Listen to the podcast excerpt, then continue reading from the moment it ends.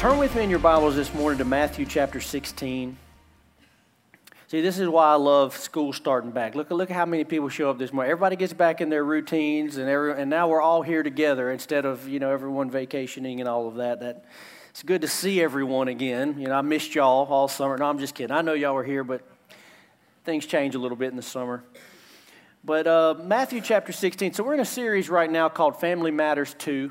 And I want to just if you've been here, you know, we're in week 13.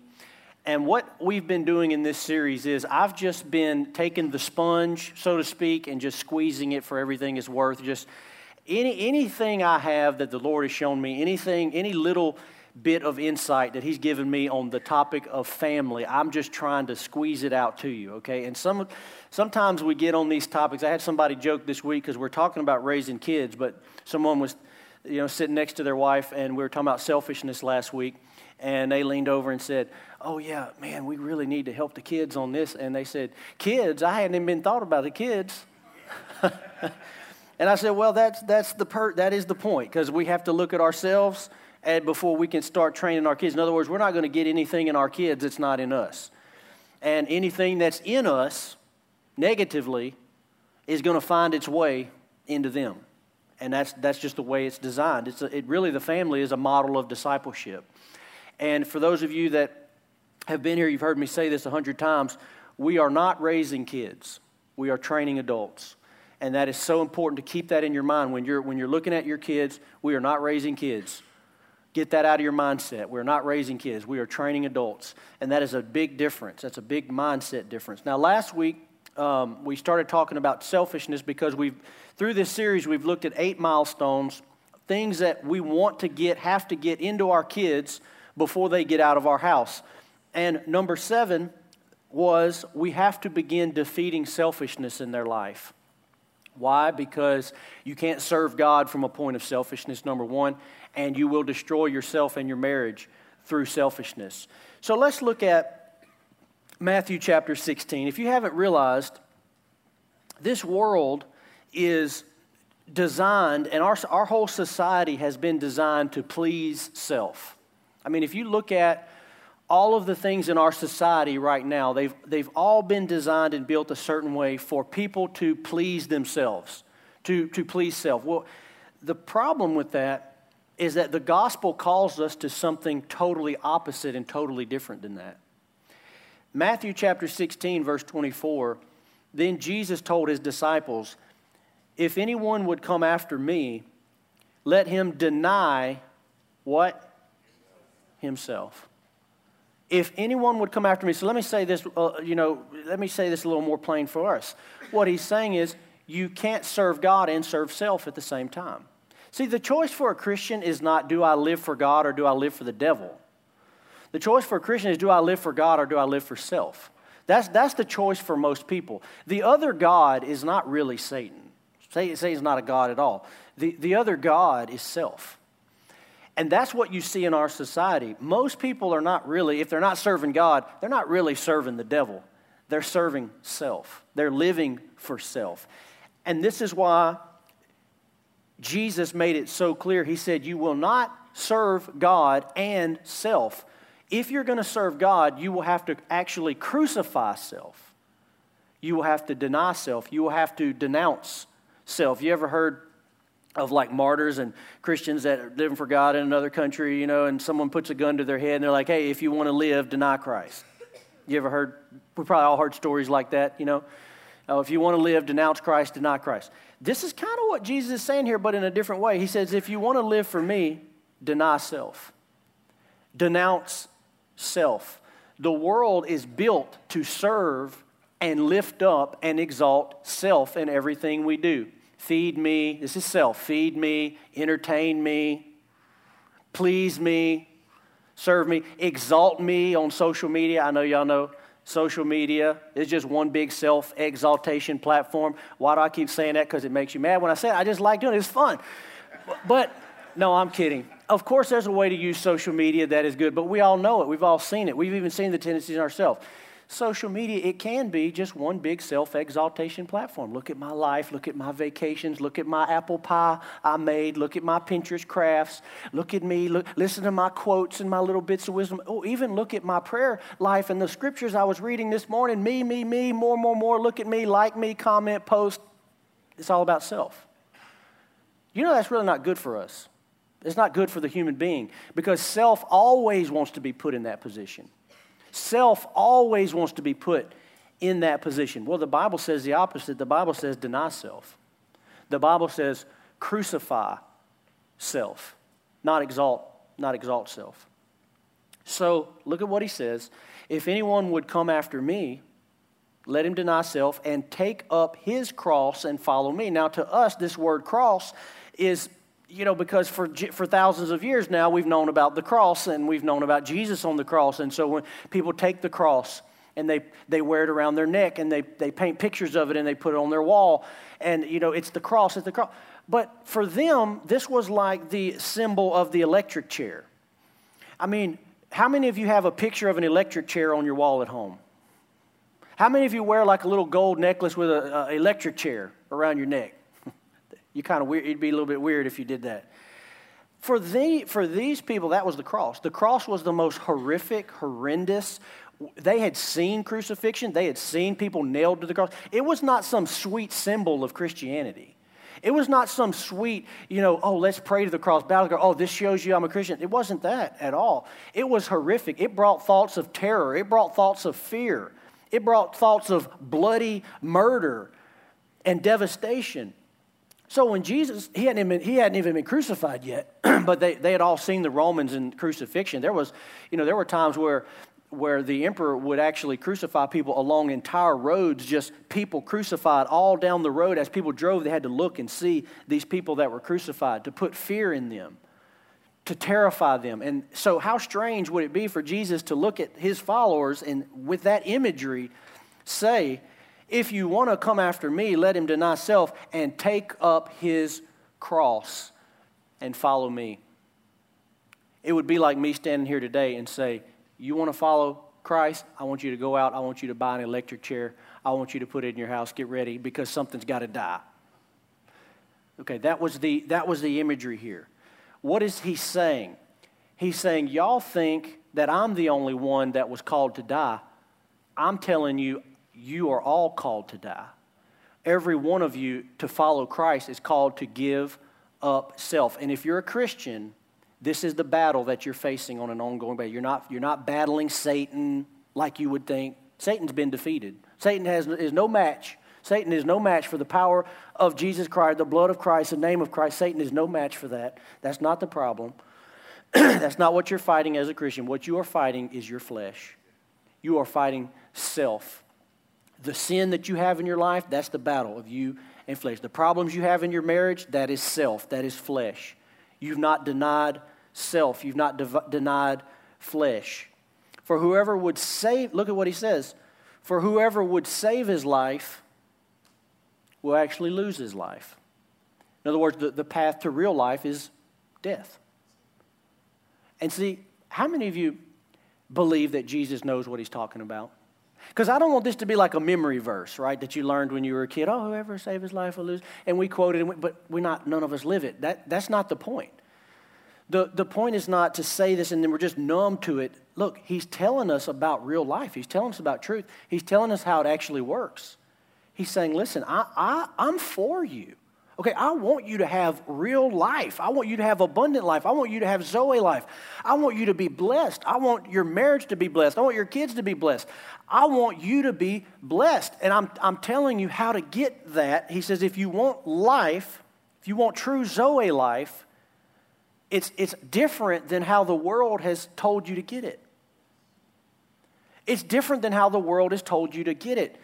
You actually get real life by losing yourself and by and crucifying your flesh. By giving up your life for Christ. Now, any Christian that's truly serving God and living God already knows this. They've already experienced this. Those that are truly serving God and have, and have yielded their full life to Christ already know that life serving God, yielded to God with the flesh under, is so much better. Look, I'm going to tell you right now, I've been serving God since I was 15, so I mean, I was raised in church, so you could say my whole life, but really when I was 15, I started serving God, giving my life to the Lord. So for 25 years, and I'm going to just tell you, I'm one of the happiest people I know. I love my life. I love my marriage. I love my kids. I love my job. I love my family. I am so happy. But a long time ago, I crucified self, and as Paul said, the life I know, the life I live, I no longer live for myself. I live it in Christ, for Christ, crucified with Christ. And does living the gospel require sacrifice? Of course. Paul said, I die daily. Paul said, I die daily. I, so daily the, the flesh is crucified. Daily you deny the flesh. Da- daily you lay your will down as Christ did in the garden and you say, Not my will, but your will be done. Daily you encounter self's desires, self's visions, self's plans, self's wants. Daily you encounter opportunities to not forgive, to yield to the flesh, satisfy the flesh, please the flesh. Go your own path. I'm tired of doing this. I'm tired of being married. I'm tired of. Daily we encounter that. And daily you lay down self. Daily you deny self and you live for Christ. And this is what he says that is the path to life. That is the path to life. If you want to save your life, listen to what he said again. These are, these are the words of life. Okay, this will change your life. This will change the course that you are on. He said, if you want true life, if you want to save your life, lose your so called life, lose your fake life, lose your self life, your flesh. But whoever loses his life for my sake will actually find it. This is true for every person. This is, this is how the world works and people fight it. They go their own way, they go their own path. They'll always end up right here. They will find they will find that if they if they denied Christ, they walked away from God and they go their own path and they think this is the path I want and they go down that path, they will always arrive right here and they will find out that Jesus was right. I should have laid it down for him and I would have experienced true life. So death to self is where you find true life. Let me say this this is why many Christians have not experienced the fullness of the gospel. This is why many Christians are disillusioned with Christianity because they haven't actually done this. You don't get this, you don't experience this half denying self. You don't get this half crucifying self. This is why he, the Bible talks about being lukewarm. He's, you know, no, either go all in, either go all out. You will not get the fullness of the gospel being half in. You can't half deny self and follow Christ. No, it's a complete death to self. It's a complete death to self. Why can we do that? Because God is good and He can be trusted. And that when you do truly deny self and self is truly crucified, He actually, ha- he actually loves you more than you love you. He actually has better plans for you than you have for you. So he can be trusted. He can be trusted. But see, many Christians that are disillusioned with people are walking away from the gospel all the time. I, I read a statistic this morning that Gallup just put out. Every year they put out statistics. I like to stay up on them. I just read a, a statistic this morning from Gallup that said now in America, uh, only 20% of Christians believe that the Bible is the Word of God the Bible is actually the written, perfect, inerrant Word of God. Only 20% of Christians believe that now. That's down 30% just from 2011. From 2011, it was 50, Christians were at 50% on that issue. Now, which I, they say Christian, but I don't even know that you could be called a Christian if you don't believe that. I mean, you, you can't even be called a Christian if you don't believe that. Uh, so, but 20% of professing Christians say that the Bible is the Word of God. So, what's happening? Be, are people turning away from God? Uh, maybe, could be, or it could be uh, that the, the, the fake is being shaken away, that the, the, the wheat is being sifted, so to speak. The Bible talked about this. I mean, the Bible talks about that not all who say Jesus, Jesus, Lord, Lord are Christians. That's very, that's very clear. So we always know that there's a, there's a portion that aren't true believers to begin with. So, but here's what I'm saying I'm saying that if we're going to, so this is for us and for our kids, if we're going to raise kids that are actually experiencing the fullness of the gospel, we need to raise them with this mindset that life is not all about you. And from a young age, it's going to be a lot easier for a child to lay down self and deny self for the gospel if they've been used to being doing that their whole life. But so many times with kids, if you think about how a lot of American kids are raised, they become like the center of the universe. They almost become the center of the family in a lot of ways, where they are served and, and you know, nurtured and coddled. And, and there's a place for that, don't get me wrong. But you can see where uh, that never does anything good for self. If you take, if you take a selfish person and you coddle them and you, you know, you smooth them over and you just serve them, it doesn't make them better, it makes them worse. And, and a lot of times, this is what we do with kids. They're just coddled and they're taken care of and they're nurtured and they're propped up, and at every turn, they're there to be rescued. Well, that doesn't, all that does is create a more selfish person and a person that's going to have a harder time laying down self for God because for so long, their self has been the center of their universe. So, actually, what we should be doing because we're training adults is we should be training our kids hey, you're not the center of the universe, you're not the center of this family. Now, if you have an only child, that's you know harder to do, but it's good for kids to have other siblings because they have to learn to they have to learn that I'm not the only only child here that you know is most important. They have to learn to share. They ha- they learn good things about sharing and being part of a family. Why is that good? Because, uh, because when you become part of the Christian faith and you try to live the gospel, that's going to be a regular thing is this life is not about you.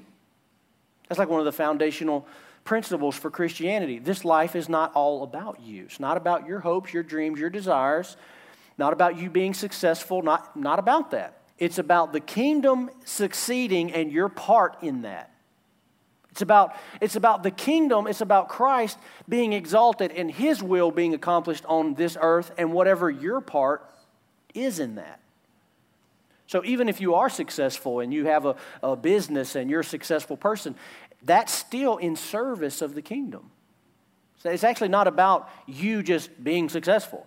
It's about God gave you that success and He did those things in your life so that you would be more of a blessing and more of a servant to the kingdom. I like to say it this way if we could just get this in our mind, this life is not about you, okay?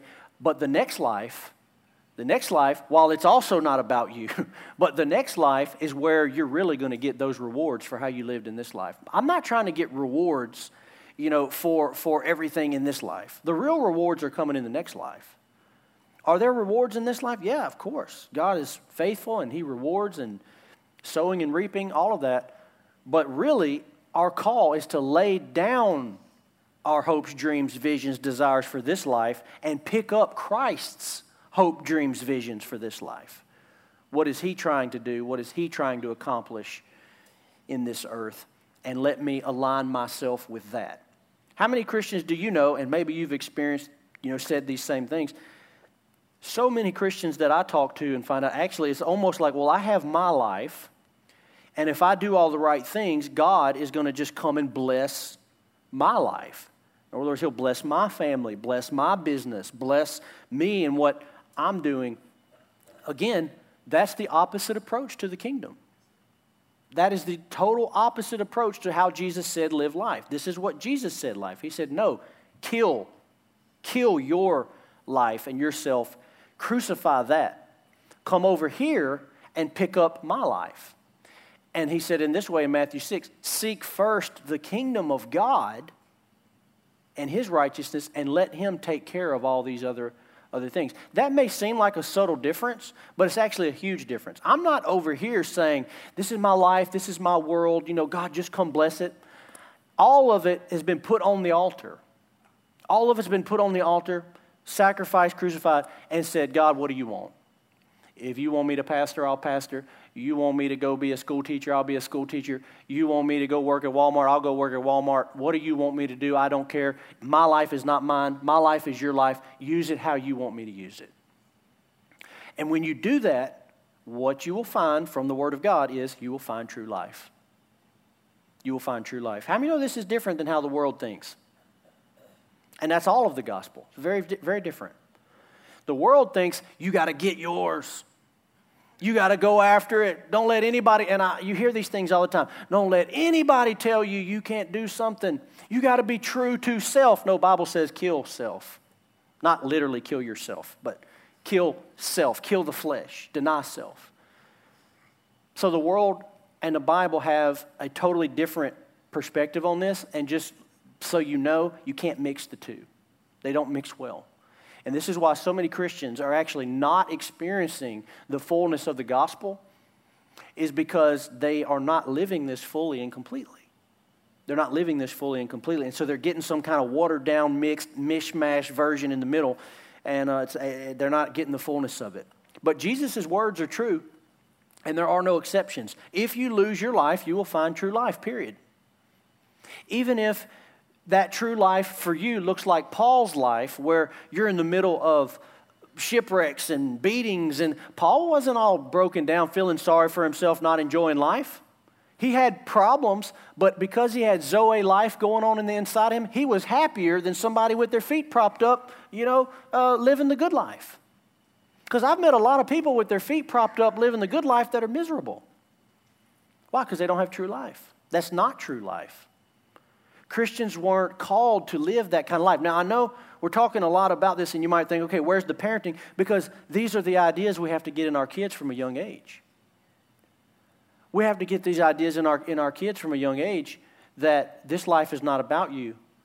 This life is about God and His kingdom, and what is His call on your life, and how are you going to lay down your life for Him? Ephesians 4:22. In case you think, oh well, you know, I did this all the day I got saved, and so yeah, that's already taken care of. Well, let's look at Ephesians 4:22. Paul is encouraging the Ephesians. He says, but, th- but that is not the way you learned Christ. Assuming that you have heard about him and were taught in him, as the truth is in Jesus, to put off your old self, which belongs to your former manner of life and is corrupt through deceitful desires so Paul is talking to a group of Christians and he says, Listen, guys, those of you that are living for Christ, he said, You have to continue this. You have to continue putting off your old self. Any of you as Christians ever had your old self try to creep back up? That's not, that's not strange. That's not abnormal. Uh, that's not unusual. That happens a lot. And he says, No, you have to put off your old self which belongs to your former manner of life and is corrupt through deceitful desires, and to be renewed in the spirit of your minds, and to put on the new self, created after the likeness of God in true righteousness and holiness. So, so you can see that regularly a Christian is going to have to put off the flesh, deny the flesh, put off the old habits. Yeah, I used to be a person of anger, of anger. Oh yeah, I used to be someone that was selfish. I used to be greedy all of those things. But today, I'm a, I'm a different way. Do those old things try to creep back up? Yeah, sure they do. Sure they do. And you put them off and you put on the new self. But see, a lot of Christians don't think like that. This is how they think. They think, well, when I got saved, um, old things passed away and all things become new. Well, really, that's what he's talking about right here. Really, that's what he's talking about. Old things did pass away. But the, the news is, old things are going to try to come back again. Old things passed away and all things became new. Yeah, but the old self is going to come knocking again. And it's your job to say, No, you're not welcome. That's not who I am. This is how I'm living now. 2 Corinthians 5 14. This is in the Holman Christian Standard. It says, For Christ's love compels us, since we have reached this conclusion. If one died for all, then all died, and he died for all, so that those who live should no longer live for themselves, but for the one who died for them and was raised. You see, this is the Christian life. He says, as a Christian, the reason why you were saved look, he died for all so that those who live, those who continue to live on this earth, should no longer live for themselves. That's contrary to how the, the world lives. The world is living for themselves. But he says for Christians, you're not supposed to be living for yourself. Actually, you're called to no longer live for yourself, but instead to live for the one who died for them and was raised. Now, let me tell you the longer you've been in church, the longer you've heard messages like this and not done it, the harder this is going to be for you. The longer that you've been in church, because the first time a person hears this as an unbeliever, they realize how clear the choice is. But then something happens to Christians along the way where they hear messages like this and don't do it, and their heart begins to harden. And they get used to hearing this and kind of tuning it out. They get used to going, okay, yeah, I know that, but you know, I'm probably not going to really change that much, and I'm going to kind of stay right here. So you need to be aware of that. That the longer you've been saved, and the more aware you are of what I'm talking about, the more you've heard it, the harder this is actually going to be for you to do. Because anytime you hear truth often and repeated, and you hear it and then you don't act, you're doing something to your heart. The Bible calls it searing your conscience, becoming numb, where you don't feel the way that you should feel. You're not, you're not convicted the way you should. You're not moved the way that you, that you should be. So if you've been a Christian for a long time, this is going to actually be a little bit harder for you. Another reason it's going to be harder for you as a Christian that's been, been a Christian for a while is because you may have already crucified the parts of your life that were easy for you to do, and what's left are the ones that you really don't want to give up. So you've already made a lot of progress. And so then it's almost like you know, we, we laid down a lot of things in the beginning and we kind of laid down those things that were obvious and that really weren't important to us, you know, and we laid them down. And so now we're 75% of the way there. And so that last bit, though, that's the part that's holding you up. And what I would say is for every Christian, I don't care who you are, this is a regular part of my life. I feel like every year another part of me dies. Every year when we fast, Every year we take 21 days to seek the Lord. There's something else that falls off. There's something else that's, that's given up. Because I don't think anybody's perfect at this. But every year as a Christian, and then there are things that have fallen off and then they creep back in. And then so next year you gotta you got to get that off. And this is the Christian life. And, and so sometimes when people, when Christians hear this, they go, well, this just sounds like a lot of work. it's a tremendous amount of work. Nobody said it was going to be easy. It's a tremendous amount of work. But how many of you know He's worth it? The gospel is worth it. The kingdom is worth it. Yeah. And the good news for a Christian is the Bible says that He empowers our work by His grace. He empowers our work. But if you read through the New Testament, you'll see this phrase a lot make every effort. And then he fills in the blank. Make every effort to love. Make every effort to be in unity. Make every effort to pray. Yeah, living the Christian life requires effort. And if anybody told you different, they didn't read you the whole gospel. You will not read through the New Testament and find that it is devoid of effort from you. Sometimes that's what people think what grace is, is like, well, you know, being a Christian is supposed to just be all grace, all grace, all grace. No, praise God for grace. It requires a tremendous amount of effort on your part, as does anything in this life. And if you'll read these scriptures that we're reading, you'll see that because he puts it on them. He tells them, You, it, Jesus said, anyone who followed me must pick up his own cross. Does that sound like effort? Sound like a lot of effort. Pick up your own cross. That's right, it is effort. But it's very doable, and there's no greater life than truly living totally sold out for God. So it's very important, getting back to our children, it's very important that this is the worldview that's put in them. That this life is not about you. Now, also, though, that's not just something that we say, it's something that we have to teach them every day as they're growing up. We do that by the way that they are, they're made to share, they are made to serve others, the way that they prefer others and speak to others, and what they are disciplined for versus what they are rewarded for, and all of that. This is teaching them that this life is not about you, this life is about Christ. And even the things that we communicate. That's why, from a young age, we never told our kids, oh, you could just be whatever you want to be. You could be anything you want to be. You could do anything in this life. We never told them that because that's not true. And that's not even why you were put here on the planet was to just go do whatever you want to do. You know, that's the world's mindset. The world's mindset is, oh, just follow your passion. What do you want to do? Oh, just find what you're passionate about and go do that. Well, I was passionate about being a cowboy when I was a kid, and I kind of am one on the side a little bit every now and then. But anyway, uh, you don't just follow your passion. No, it's not follow your passion. There's been a lot of things I did in my life in 100% service to God, not because I was passionate about it. There have been places I've stayed and things I've, that I've done and put myself and my family through, not because I was passionate about it. Actually, I didn't like the thing I was doing, but I was passionate about serving God. I was passionate about living for God. And sometimes in doing that, you will find yourself in a situation that aren't a lot of fun. I mean, if you just look at the life of Joseph, he was in a prison, he was in a dungeon. I don't think he was passionate about being in the dungeon, passionate about being a slave. I don't think he was passionate about those things, but he was passionate about God. What about David when he was under Saul and Saul was trying to kill him, throwing spears at him, chasing him all over the wilderness, and he wouldn't lay a hand on Saul? Was it because he was just passionate about, you know, being homeless and running around? No, he hated that part of his life, but he was passionate about serving God and honoring God and living for God. So I don't tell, don't, I don't tell my kids, you can do anything you want. Just, you know, follow your passion. Do, you can be anything you want to be. They've heard from the time they were young, you were put here on this planet for a specific reason and a specific purpose. God put you here, and it's your job, our job, to discover what that is. You're not just here to do whatever you want. You're here to find out why God put you here because there's no wasted people on this planet. He put everybody here for a reason and a purpose and those who yield their life to Him.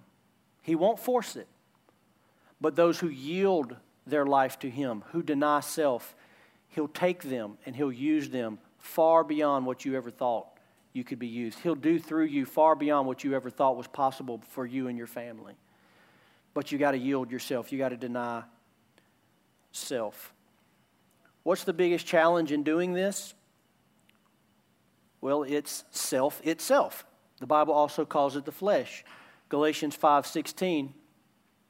Paul, who had a really good handle on this topic, said this, "But I say, walk by the Spirit, and you will not gratify the desires of the flesh." So right away you see there are two desires that are competing with each other. And again, he's talking to Christians and he, he's talking to himself and he says, "If every day I walk according to the Spirit, there's this other set of desires that will be there, but I won't yield to them and I won't follow them. I'm going to walk according to the Spirit. And as long as I'm walking according to the Spirit, I will not yield and gratify the desires of the flesh. But the moment I quit walking in the Spirit, something else is going to take over.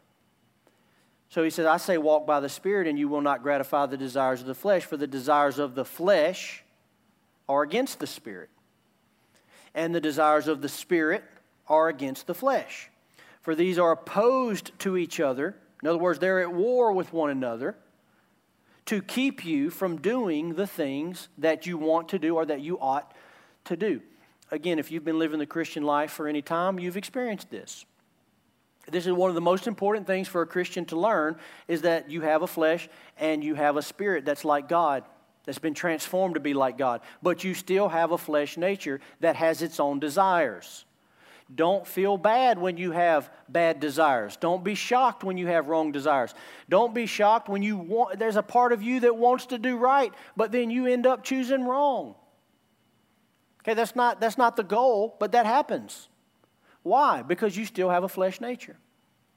And for the believer, the way that you begin to really be fruitful in the kingdom of God is by learning how to crucify the flesh, learning how to put the flesh under, learning how to weaken the voice and the influence of the flesh, and on the other side, learning how to strengthen your spirit, build your spirit so that your spirit is strong, the voice of your spirit is strong, and that the impulses of your flesh are weak.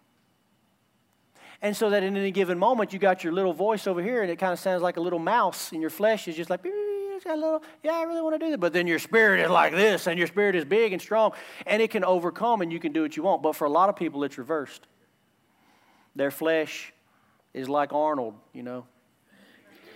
And and, and their spirit is like a little mouse, just weak, and their spirit's like, hey, I want to do this. And your flesh is like, shut up.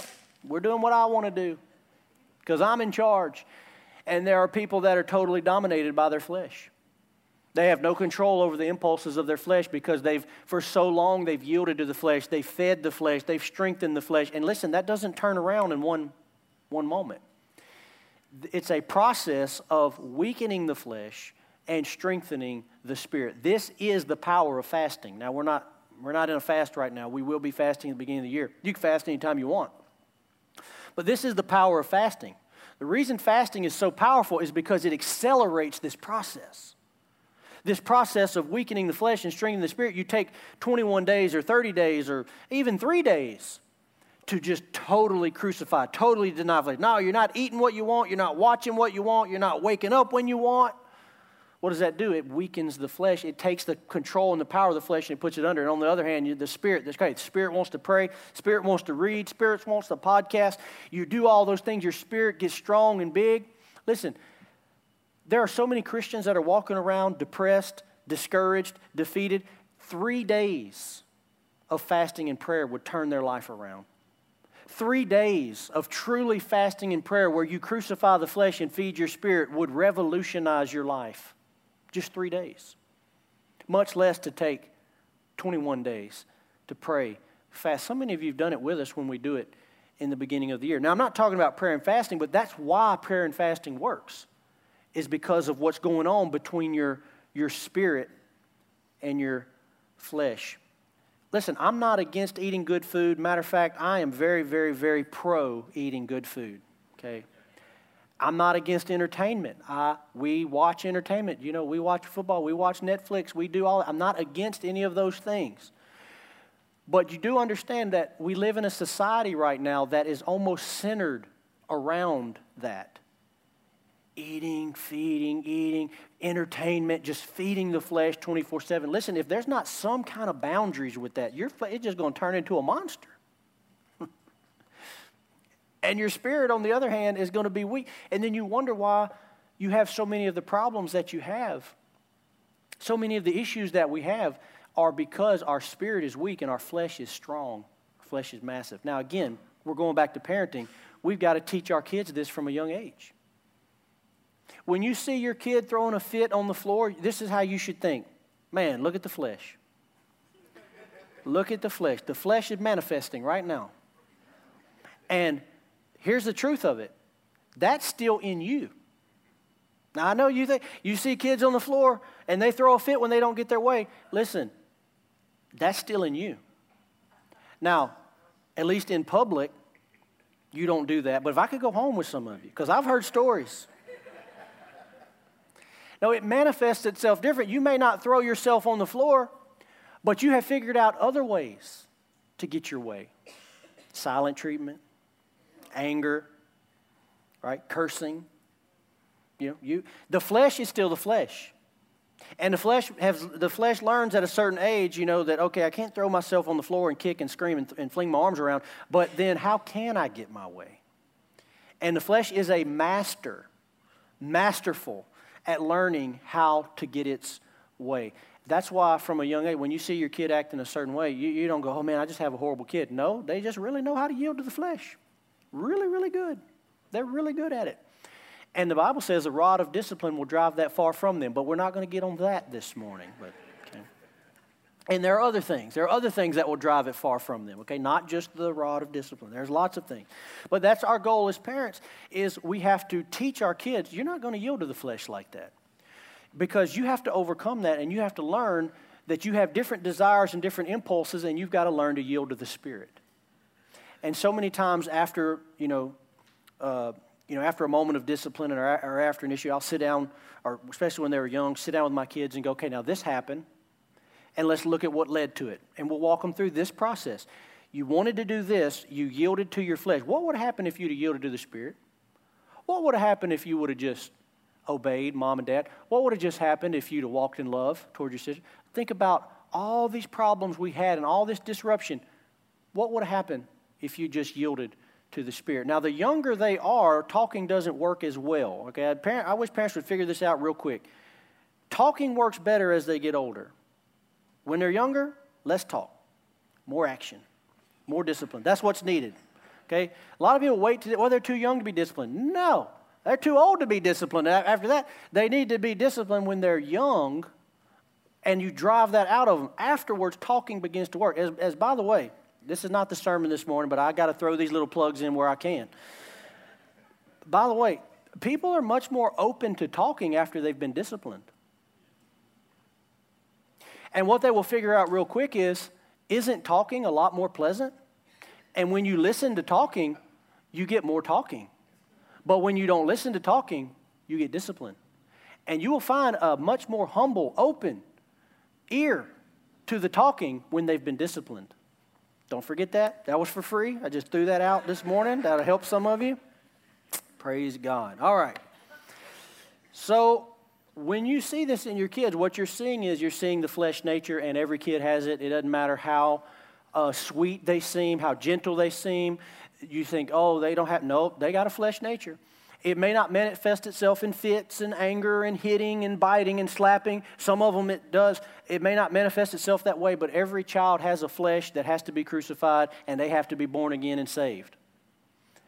And for the ones that are more quiet and tender, you got to really pay attention because a lot of times they internalize it and they just have those thoughts going in on up here and they're building and creating all these wrong mindsets. And a lot of times, what they're doing instead of manifesting it out is they're harboring hatred, they're harboring unforgiveness, they're harboring resentment, they're feeling sorry for themselves, they're going into depression. Yeah, it's not manifesting out like the fit thrower and all of that, but the flesh is still working on the inside. So you have to pay attention because it's not just the ones that are throwing the fits. Every one of us have a flesh that has to be dealt with. Okay, last thing we're going to talk about this morning is this idea that the Bible teaches of self control. I want to look at that word specifically, self control, because it's such a strange word, but it's, it's just in the Bible. It's all over the place in the Bible. We know self control is one of the fruits of the Spirit. But that, that, let's just look at the word control and how strange it is right? It, and in our society, it's a very negative word. If we go, well, you know, my husband is very controlling, or my wife is very controlling. It's a negative word. Anytime you're trying to control something else, it's usually looked at as negative. And so, you know, if, for example, if you were walking through uh, Petco and you know, somebody had their little dog in there and their dog was running all over the place and, you know, nipping at people and knocking stuff off the shelf. And you kind of looked at him and you're like, hey, you need to exercise some dog control. You know, what's the matter with you? That would be weird. Probably wouldn't be received very well, even though it's true. Or if you were in Petco and someone had their child running around, their child was knocking stuff off the shelf, and you're like, hey, you need to exercise some child control right now. That would be a little bit weird as well. You know, those aren't terms that we use, but that's kind of what you're thinking is you need to get control of your dog, you need to get control of your child. And then we use words like crowd control. Right? I mean, this, this happened just a I don't know what year ago over in Houston, big big concert. Crowd got out of hand. Multiple people were killed. I think 10 to 14 people were were killed. The crowd got out of hand. Somebody um, that was close to the situation told me almost every police officer in Houston was there, plus plus hired security, trying to do crowd control and still got out of hand. They're trying to control the crowd. Here's the point anytime you think in these terms of control, you, you're talking about something that has a tendency to easily and quickly get out of hand, right? Especially think about a crowd, large crowd. You know, crowd starts moving one way, and it's just so hard to control. It's not like you can just put up your hand and stop it. It's, it's just, it can get out of control very fast. This is what riots and things like that, they just spiral out of control real quickly. And yet, the Bible, this is the word the Bible uses for your flesh. This is the word your Bible uses for the flesh. Now, think about if you read in the book of James, just one element of your flesh, which is your mouth. Just one element, one, one very teeny tiny, you could say, uh, sort of like vessel of your flesh is your mouth. And James has a whole chapter about it. He, write, he said, The tongue is a fire, it is a flame from hell, it'll set the whole world on fire. He said, The tongue is so powerful, it has to be under control. He said, Who can tame the tongue? It's almost impossible. That's just, but see, the tongue's not, the tongue is neutral. It's not really the tongue that James is talking about. He's talking about what happens when an uncontrolled flesh nature gets a hold of a tongue. And when an uncontrolled flesh nature gets a hold of a tongue, it can destroy marriages, it can destroy everything. James has a whole chapter about the power of a tongue that is set on fire, a tongue that is fully yielded to the flesh, just a you know, a pit of poison that comes out. That's just your tongue, but the flesh seeks to control every area of your life. And this is why the Bible talks so much about this word self control. You are called to control yourself and to control your flesh nature. Yes, control in the most strict, even negative sense of the word. Control. You are in control. And this word self control, which is found so often in the Bible, it almost it almost brings up these ideas like it's a beast. I mean, it's a monster that has to be controlled, and you got to really pay attention to it. It's like if you had this monster down in the basement that is, you know, 50 times your size and it's just trying to get out, and you got this big metal door, and you're just controlling it down there, and you kind of you open the door and you throw it a little food and you slam it back shut. You got to control it. Why? Because if it gets a finger out, if it gets one finger out and it starts pulling on that door, and then it gets two fingers out and it starts pulling out. Before you know it, the flesh is out of control and taking over. So that's how the Bible thinks about your sin nature and your flesh. Let, look, let, let me please understand this. Please understand this. Every single horrible, horrific thing that's ever happened on this planet. I'm talking about murder. I'm talking about, I can't list all of it because there's kids in here I can see this morning. But you think about all the travesties and all the horrific, horrible things that have happened on this place, on this earth, were unleashed on this earth. They were unleashed on this earth. They weren't here, but they were unleashed on this earth through something that the Bible calls sin. And, and when sin got one inch, it just, how did it start? I did one thing the God said not do, and it opened a crack, and the whole thing, every, you look around this world at all the problems, at all the death, all the pain you've experienced, all the trauma, all the death, every single thing that's ever happened, it began with a crack where the flesh came in, the sin, sin came in, it got one little finger in, and a whole earth is what it looks like today as a result. It got to the point where God sent the flood to just wipe the whole thing out and, and, and start over because it just got so out of hand from the power of sin and flesh. And those things go hand in hand. Your flesh nature is your sin nature. And how many marriages, how many relationships have been destroyed through letting one little crack of the flesh get and do and what it wants, and before you know it, it just spirals out of control. So, yeah, self does have to be controlled. Self control, that's a proper word. It has to be controlled. Flesh has to be controlled. Now, so many parents are not disciplining their kids or training their kids correctly because they don't understand really what they're dealing with. And they don't understand what we're talking about this morning. It's not cute. It's not funny. Oh, it's not something they'll grow out of. I got news for you. They're never growing out of it. Never growing out of it. They might be trained out of it. They might even change and it might look different, they're not growing out of it. It will have to be challenged in their life.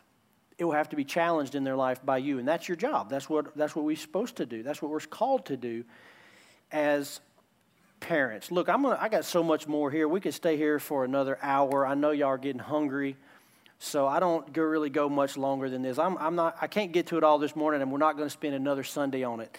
So I'm just going to tell you a few quick things on this. Okay, number one, selfish people are not happy people because self was never designed to be served. You will never be happy being selfish. And that's what people are usually trying to get when they're being selfish. They're trying to get happiness. But selfish people are never happy. You show me a kid that gets everything they want, that has everything handed to them, that is not a happy child. That is not a happy child. It turns them into little monsters. They're not happy people. But on, on the other hand, you show me a kid that has been taught to serve others and share, that life is not all about them. That is where true happiness comes in. And this is exactly what Jesus said. It's a, it's a fact from the Word of God that it is better to give than to receive. See, that takes selflessness to give. But he says actually more blessed to give than to receive. So, children should be taught to serve others and give and share, and that, the, that this world is not all about them. This is Proverbs 11 24. One gives freely, yet grows all the richer. Another withholds what he should give and only suffers lack. Whoever brings blessing will himself be enriched, and one who waters others will himself be watered. See, this is a principle of Scripture. As we are unselfish and as we learn to serve others, then we are blessed ourselves. Okay, last thing four quick things on what to do to defeat selfishness. Number one, you knew I was going to say it, you got to model it. Number one, you have to model unselfishness towards each other, towards your children, in your church, all of that. Number two, what can we do to help our kids defeat selfishness in their lives? Number two, serve others. They need to serve other people. They need to serve their brother, their sister, their parents, their church, their, their grandparents. They need to serve. We instilled this in our kids when they were young. Anytime you are fighting to get your way, you're going to get the opposite. In other words, if we have two pieces of pie and one of them's bigger, the first kid that speaks up and says, That's mine, the other one gets it. Every time. We, we taught our kids from a young age when you fight to get your way, you lose what you're fighting for. The one who keeps their mouth shut and prefers others is likely who's going to get it. And yeah, they can trick, they can manipulate that. Don't they learn? They yeah, oh yeah, real fast. Oh, look, I want to give the bigger piece to brother. Yeah? Mm-hmm. No, no, you got to pay attention. That flesh is smart, boy. Let me tell you, it, it's crafty. You fight to get your way, you always will get the opposite. It's when you are when you serve others and you put others ahead, that's when you're really blessed. So discipline that. Uh, so serve others. Two, uh, three, uh, discipline selfishness when you see it, and four, reward generosity and kindness when you see it.